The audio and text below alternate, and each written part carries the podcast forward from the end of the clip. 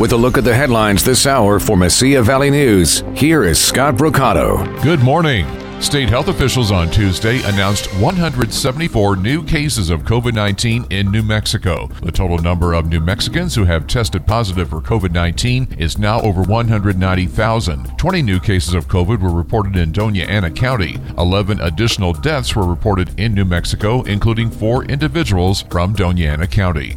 Those who can't easily leave home in Las Cruces are to get home delivery of the COVID 19 vaccine. Yesterday, KDBC reported that state health officials, along with the city's senior programs office and personnel with the Las Cruces Fire Department, are working together to make sure homebound community members can get vaccinated. The Las Cruces Fire Department and the City of Las Cruces Senior Programs Office have more details on how to make an appointment for a home delivered vaccination.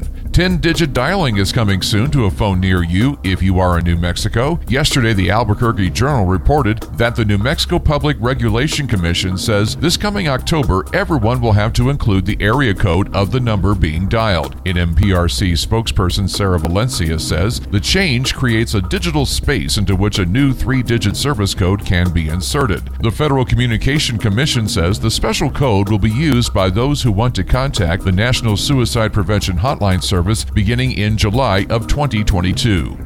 Fort Bliss could become one of several sites where unaccompanied immigrant kids are temporarily housed. Yesterday, the U.S. Department of Health and Human Services requested assistance from the Department of Defense to use two bases, one of which would be Fort Bliss to house the children. The other location requested is Joint Base San Antonio Lackland. Yesterday, DoD spokesperson John Kirby said the HHS request is still being evaluated. With a look at the headlines this hour, I'm Scott Brocato.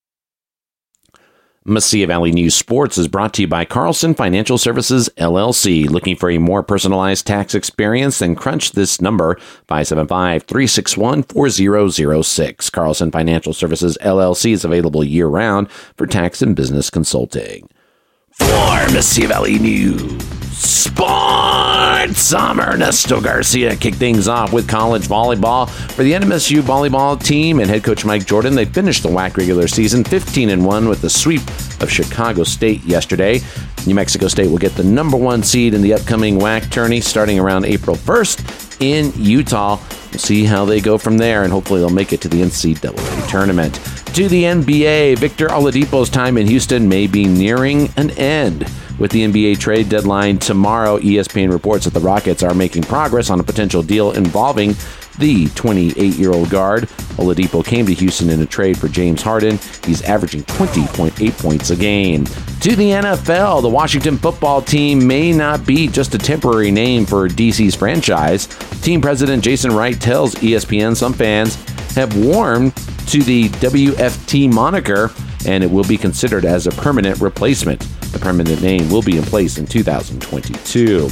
Speaking of the NFL, veteran quarterback Joe Flacco is latching on with the Eagles. He's agreed uh, to a reported one year, $3.5 million deal with a chance to make up up to $7.5 million. Flacco will provide experience behind Philly starter Jalen Hurts. Flacco played five games with the Jets in 2020. And sticking with the NFL, one more uh, note to pass along.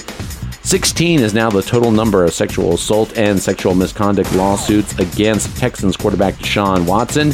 His lawyer issued a statement saying they have strong evidence that one of the claims is false, therefore calling into question the legitimacy of the others. For Mesilla Valley News Sports, I'm Ernesto Garcia.